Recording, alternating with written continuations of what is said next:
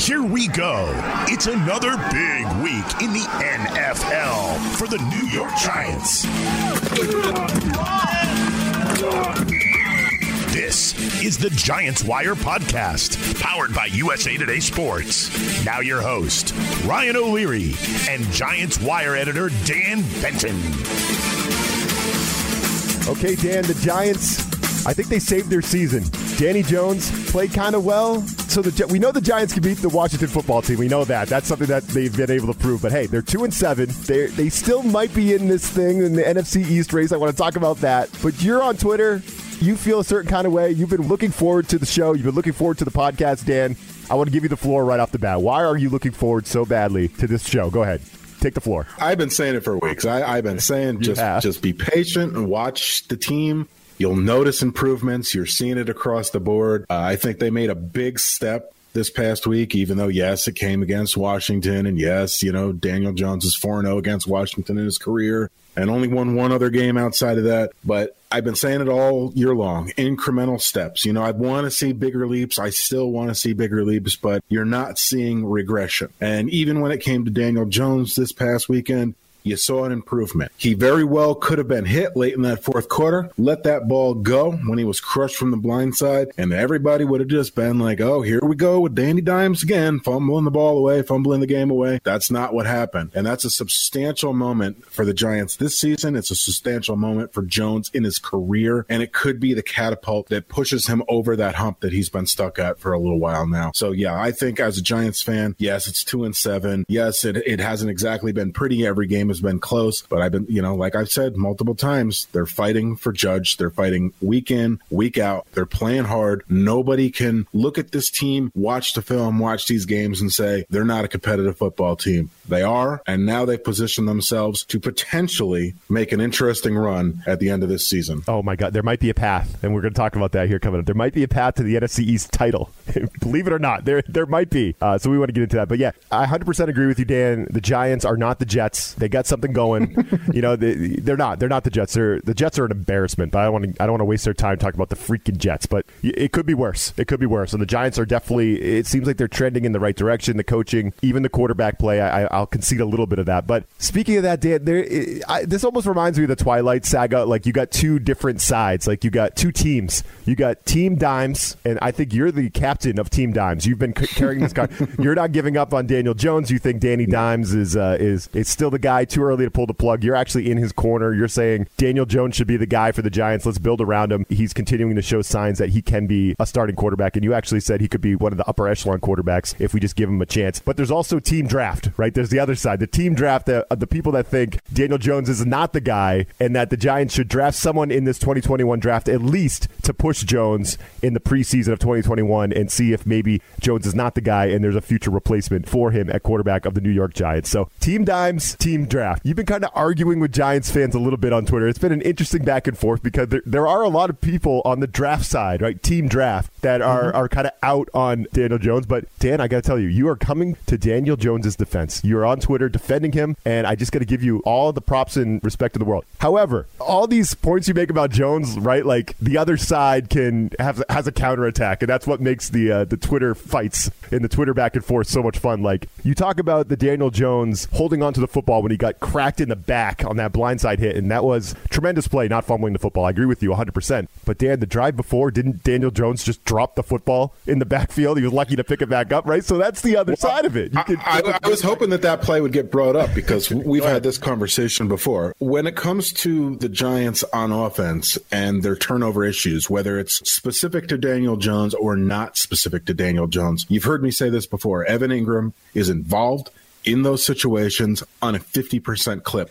Who missed his block on that particular play that the ball got knocked out of Daniel oh, was hand? It, was it Engram? It was Engram okay. again. Okay. And that came after two drops in the game, too. So Okay, so you're not so again, so see, but Dan, I love it. So there's always a comeback on the other side, but you're always like, hey man, it's not Daniel Jones' fault. Don't mess with my boy. So hey, so what what what you like the most from the quarterback in this game? Honestly, he he really and I'm listen, I'm not a big game manager kind of guy. I, and all due respect to players like Alex Smith who I have the utmost respect respect for. I, you know, I root for that guy when he's not playing the Giants. But Daniel Jones, for the first time, in his career really managed the game well. He was making his reads quickly. He wasn't staring down his receivers. He's made that adjustment. He obviously, like I said, he took the big hit, and that's a hit that 99% of the quarterbacks in the NFL are going to fumble that ball. So people can say, you know, he's dropped the ball a million times in those situations. You know, even a broken clock is right twice a day. Yeah, maybe so. But, you know, everybody was screaming for this need to see an improvement. And when you come to Daniel Jones, his number one crux is his fumbling issues. So the fact that he was able to hold on to that ball really, to me, kind of felt like, all right, maybe this kid can finally turn that corner. But beyond that, like I said, he did a really great job managing the game. He was going through his reads, his progressions very quickly. He was getting the ball out of his hand quickly. He seemed to be moving, you know, better in the pocket, had a better feel in a lot of the cases for what was coming when he had the move, step up, etc. So I thought he just did a, a great job all around. But I think above all else, what really impressed me this past weekend, and granted, there were a few instances that I would like to nitpick over, but overall, I feel like he did a great job coming up to the line of scrimmage, looking at what the defense was doing, figuring out where the blitzes were coming from, where the pressures were coming from, whether it was man zone, etc., and making the necessary audibles. And in many of those different cases, especially where you heard him say Eli, Eli, Omaha, Omaha, and, and you know he was he was calling out the audibles. The Giants would go on if you go back and watch the film to make big gains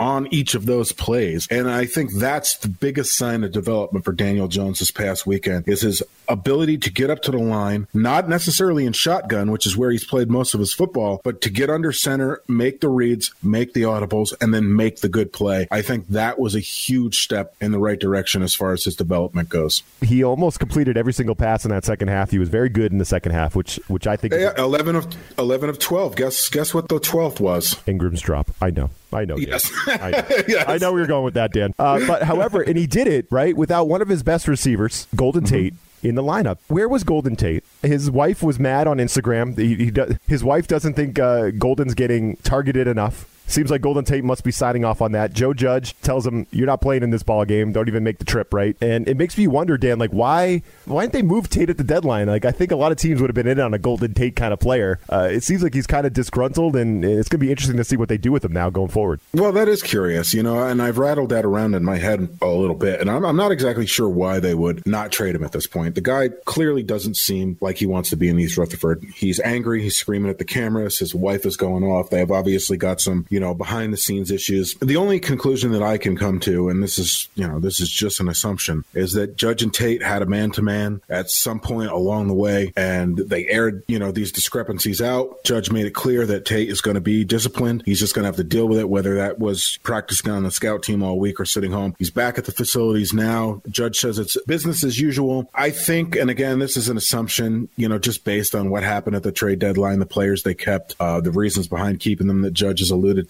Uh, it seems like he really does just like the team that he's got for the most part, and that includes Tate, even though Tate is disgruntled. And the hope from you know Judge's perspective is that this discipline will do the job. Tate will back round back into shape as a, as a team player, and and the reality is is he is a talented player when you get the ball in his hands. He's not been so much this year, but you know historically throughout his career, he's a guy that you know racks up the yards after the catch, and I and I think that's something that would benefit and should benefit uh, this Giants offense. And you know maybe it was Judge not Gettleman who was pulling the strings on this and, you know, decided to keep Tate uh, in house despite the issues. It's an interesting storyline to follow, no doubt. So the Giants go into that game at Washington with one win. They were, the, they were last place in the NFC, the last place in the conference. Now they're two and seven. And is there a path for them to win the NFC East? I want to explore that with Dan. We'll do that coming up next. Fantasy football is about proving that you are better than your friends sit them, start them. These are the fantasy picks of the week. It will kill me if this game ends in a tie. I need this win. This game's pretty much done. With Corey Bonini from thehuddle.com. I'm Corey Bonini of TheHuddle.com, here to talk to you about strong plays for Week 10 of the fantasy football season. This one might be a no-brainer, but coming off of his bye, Jared Goff versus the Seattle Seahawks. Just about everybody is a must-start against Seattle's defense. Even if you remove five rushing touchdowns against Seattle by quarterbacks, no team has given up more than the 372.5 yards per game allowed by this team.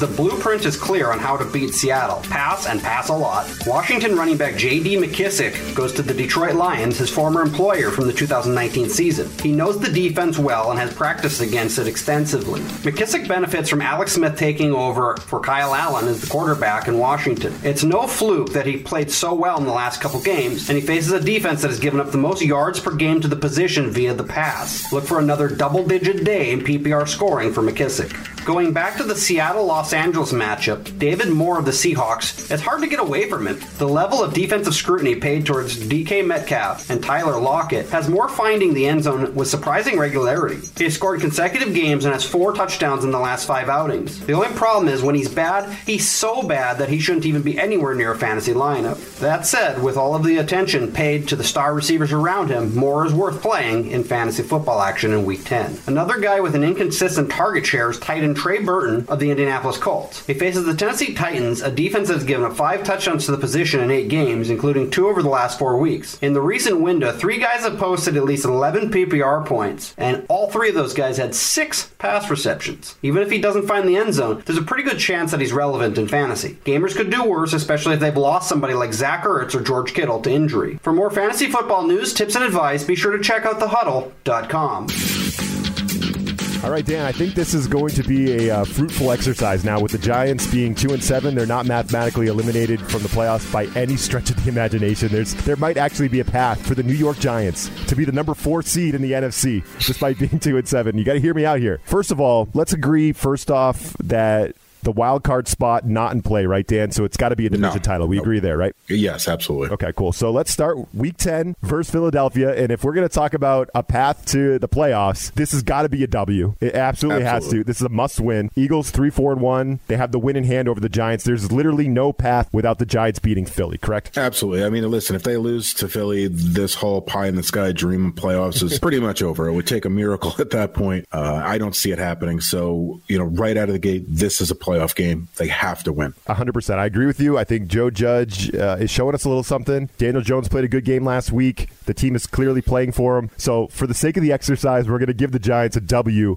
over the Eagles going into their bye week in week 11. So, week 12, interesting little matchup at the Bengals, right? Daniel Jones up against Joe Burrow. Like, that's kind of an interesting little one. The Bengals, they're pretty good. Burrow's having a good season. What do you think about this game, Dan? Is this a W or is this an L for the Giants at Bengals week 12? I, I think it certainly can be a W. Uh, I don't think it's guaranteed by any stretch of the imagination. I think what the Giants have going in their favor in that particular game is that they play really great defense. I, well, uh, let me scale that back slightly. They play very good defense. Yeah. Uh, if they could shore up their issues at the end of the first half and the second half, I think they could take themselves from being a good defense to a great defense. They are getting better. They're shutting down the run across the board at this point. If they could find and establish somebody good at the second cornerback position, I'd be a little less wary of games like this. But I certainly think that Joe Burrow is going to see some things coming from Patrick Graham that he's probably never before seen in his entire career at any level. So just that rookie inexperience and the Giants defense playing as well as it's playing right now, I think the offense will do just enough to make that game competitive. And I think the Giants can walk away with a win. Right, because we're, we're talking about, for the sake of the exercise, the Giants have beaten the Eagles in this scenario and then went into their bye week with a little momentum. So they had extra time to prepare for this yep. Bengals team. Exactly. And then you got the extra week. So, yeah. So it's a W. It's a W. Let's give the Giants a W, Dan. Look at this. We're already 4 and 7, climbing towards 500 here. So week 13, the Giants entering a road game at Seattle. The Seahawks defense is freaking terrible. I'm sorry, Dan. I'm not giving them a win over the Seahawks. You got to give them a loss there. What do you think? I'm with you on this one. Listen, we, we could debate the merits of the defense all day long. That's a W. I mean, that's a, that's an L rather. Let's let's just move on to the next one. We got to move on. Russell Wilson versus Danny Jones. He's not there yet. No matter if you're on team no. dimes or team draft, he's not. I don't yet. care how good the Giants defense is either. They're not gonna. You're not gonna shut down Russell Wilson right now. Okay, agree, agreed. So that's that's four and eight. So that brings us to week 14, home against the Cardinals. Interesting game. I think this is kind of a coin flip. If we're being honest, I think the Giants could actually maybe be favored at home, maybe by a point, a point and a half. What do you think, mm-hmm. right off the top of your head? Giants, Cardinals. Well, I mean, the personnel on each side is, is slightly different, but not dramatically different from a season ago. And the Giants had that one in hand. They will have the benefit of being the home team. Whether or not they have fans at that point, we'll see. Um, it would certainly help if they did, but ultimately, I agree with you. I think it's a coin flip. But again, it's a, it's a very winnable game. It's probably going to be close, like every other game they play this year. But you know, just looking at it on paper, especially if they're on a little bit of a, a win streak there, three and one over their previous four, I think they have the momentum. I think they win that game too. Okay, it's it's close, and I think okay. So we have Week 14 versus the Cardinals, Week 15 versus the Browns. Those are two coin flips, right? Uh, what do you think? Should we split yeah, those I two? I, I, say let's split those. Let's give them a win and a loss. What do you think about that? Well, I, I think the absence of Odell Beckham Jr. in that game is actually going to play into the Giants' hand pretty considerably. Mm-hmm. He is what made me nervous. I mean, we could split him for the sake of argument. In the next game ahead, going to Baltimore, they're certainly going to lose. So I'm of the belief that the Giants can't really afford to split those games. Yep. If they have that path to the playoffs, they're going to have to beat Cleveland. They if they lose to Cleveland and go into Baltimore, and they have to beat Baltimore to keep things alive, my confidence level drops considerably at that point. No so doubt. if we're gonna we're gonna flip those coins, I'm gonna take the win over over uh, Cleveland and, and the loss to Baltimore. And I agree with you. Week 16 at Baltimore, they're either five and nine or what six and eight going into that game, yeah. depending on if they. And split. against the Browns, when you're looking at your calendar and you know you've got Baltimore next, it's the equivalent of a, of a playoff game anyway. hundred percent, hundred percent. Yeah, so you've got to you've got to beat Cleveland at that point because you know the odds of going into Baltimore and beating Lamar Jackson and the Ravens is just not it's, good. It's not happening. They're going to lose that Week 16 game at Baltimore. Week 17, home against Dallas. I really believe the Cowboys will be more interested in their draft slot. I think the Giants win that ball game, no doubt. Week 17. So I think Dan, where I'm at is they're either going to be six and 10 or seven and nine. It depends on if they win some of these coin flip games. Mm-hmm. Six and yep. 10, could that get it done? Maybe. Seven and nine, I think they got a real shot. At seven and nine, um, I'd feel very confident about the, uh, you know, especially if you win all those division games. You win all those division games, yep. you you lose against you know the quality teams that aren't really going to especially like losing to the Ravens in the AFC. As in terms of tiebreakers, you're going way far down the line at that point to the point where it's almost irrelevant. So yeah, you win those division games, you win those other games, you you lose to the Ravens, you lose to the Seahawks, which hurts a little bit uh, as far as the tiebreakers go. But I don't think it's going to go that far down the line. So at seven and nine, I think it, it's almost a guarantee to win the NFC East at this point. At six and ten, as bizarre it is, you you could still see that happen again, especially if you win all of those divisional games. Right. I don't think the Giants control their own destiny. So part of the path is Philadelphia as well. So we're going to do the same thing for the Eagles. We'll do that coming up next. It's that time again for the line of the week. The inside track to the favorites, the underdogs, and the over-unders. I think I want my money back. Now, here are Jeff Clark and Eston McLaren from USA Today's Sportsbook Wire. Hello, I'm Eston McLaren of SportsbookWire.com and Bet Slippin' Podcast. I'm joined by Jeff Clark, as always, to break down all you need to know to bet on the Week 10 Monday Night Football game between the Minnesota Vikings and Chicago Bears. The Vikings are two and a half point road favorites, minus 115 odds. Bears minus 106 to cover plus 2.5 at home. Over under of 44 and a half, minus 110 odds on either side of that. Jeff, Vikings coming off a couple of great performances. Are they back on track? And the Chicago Bears, can they bounce back from an ugly loss against the Tennessee Titans last week? Oh, I think they're going to bounce back. This is a great spot for the Bears, getting points at home. Kirk Cousins is 0 and 3 straight up and against the spread versus Chicago since joining the Minnesota Vikings, and they've done a really good job bottling up Dalvin Cook. He's played against the Bears uh, in three games. He's got 47 touches with 140 total yards and one touchdown in those three games. And Kirk Cousins, we all know how he struggles in Monday Night Football. Um, he's got an 0 9 record in Monday Night Football. Give him the Bears plus points. I'm on the Vikings. They're back to three and five on the year. A couple of big divisional wins against Green Bay Packers and Detroit Lions last two weeks. They make it three in a row. Dalvin Cook is right there in the MVP race. Vikings minus two and a half. They win by three. Subscribe to Bet Slippin' Podcast on your favorite app. Please be sure to rate and review.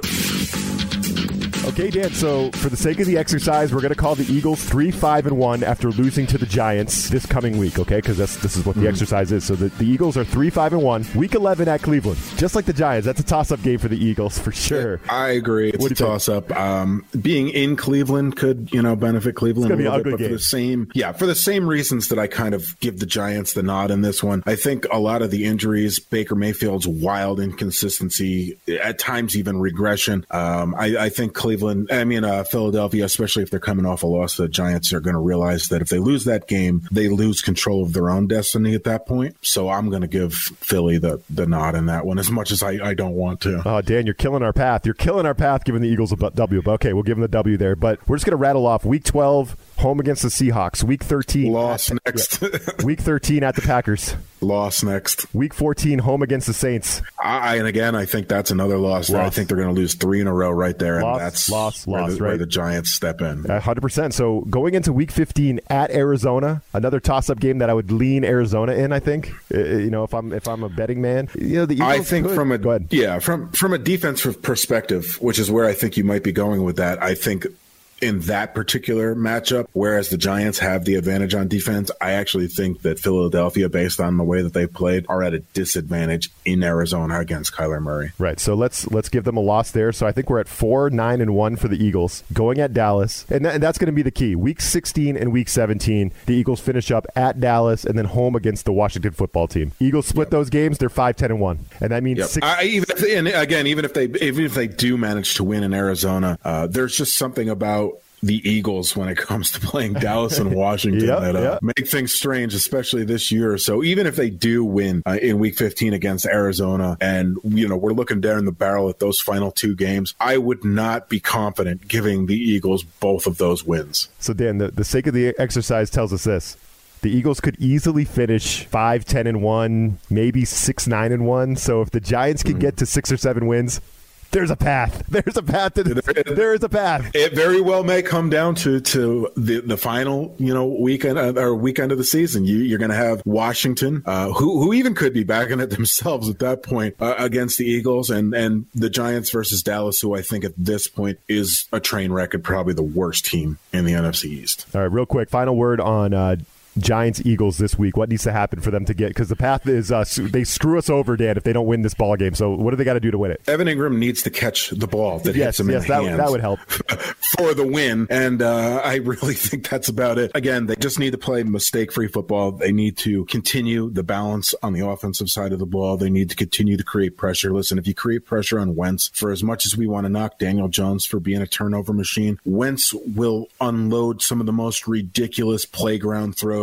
that you've ever seen, and he's good for at least three or four of them a game. You make them turnovers, and the Giants can win this game. And I think that's really what you need to do balance on offense, create the turnovers via pressure on defense, and establish the run and stick to it. I, I don't want to see the Giants do what they've done in every other game that they've had a lead this year, though, and that's get extremely conservative on both sides of the ball. You saw it against Washington. It's maddening. Graham and Garrett both tend to get a little too conservative. Keep your foot on the pedal. Go, go, go put points on the board. Don't scale it back. That's going to get you in trouble every single time. Be aggressive, Jason Garrett, but retire the flea flicker, please. Just retire that play. Yes, stop, please. Stop, stop How doing many that. times do stop we it. see that this year that almost blows up? oh my God, the flea flicker. The Giants are the worst flea flicker team I've ever seen.